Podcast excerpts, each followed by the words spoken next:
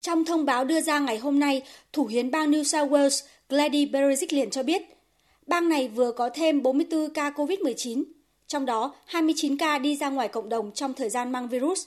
Vì vậy, nhiều khả năng trong những ngày tới, số ca COVID-19 tại bang này sẽ tiếp tục tăng.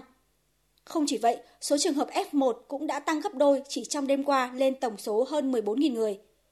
Trước thực tế này, bên cạnh lệnh phong tỏa và các biện pháp đang được áp dụng trong suốt 2 tuần qua, hôm nay, Thủ hiến bang New South Wales Gladys Berejiklian vừa ban hành bổ sung một số quy định kiểm soát dịch bệnh mới, như trong một gia đình chỉ một người được ra ngoài để đi chợ, không được tiếp khách tại nhà, chỉ được tập thể dục theo nhóm không quá hai người và tập ở những nơi không cách nhà quá 10 km.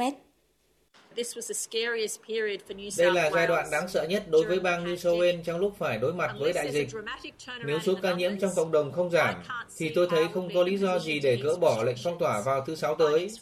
Vì vậy mà chúng ta cần phải cùng nhau hành động. Trong lúc tình hình dịch COVID-19 vẫn diễn biến hết sức đáng lo ngại tại bang New South Wales, chính quyền liên bang Australia cũng đang nỗ lực đẩy nhanh tiến độ tiêm vaccine. Hôm nay, Thủ tướng Australia Scott Morrison thông báo số lượng vaccine Pfizer mà nước này được nhận trong tháng này sẽ tăng lên từ 2,8 triệu liều một tháng lên đến 1 triệu liều một tuần. Và trong tháng 8 tới, nước này sẽ nhận được 4,5 triệu liều vaccine từ Pfizer. Đồng thời, Australia cũng vừa cấp phép thêm cho 1.300 bác sĩ gia đình được tiêm vaccine Pfizer cho người dân. Tính đến hôm nay, Australia đã tiêm 8,7 triệu liều vaccine ngừa COVID-19 cho người dân.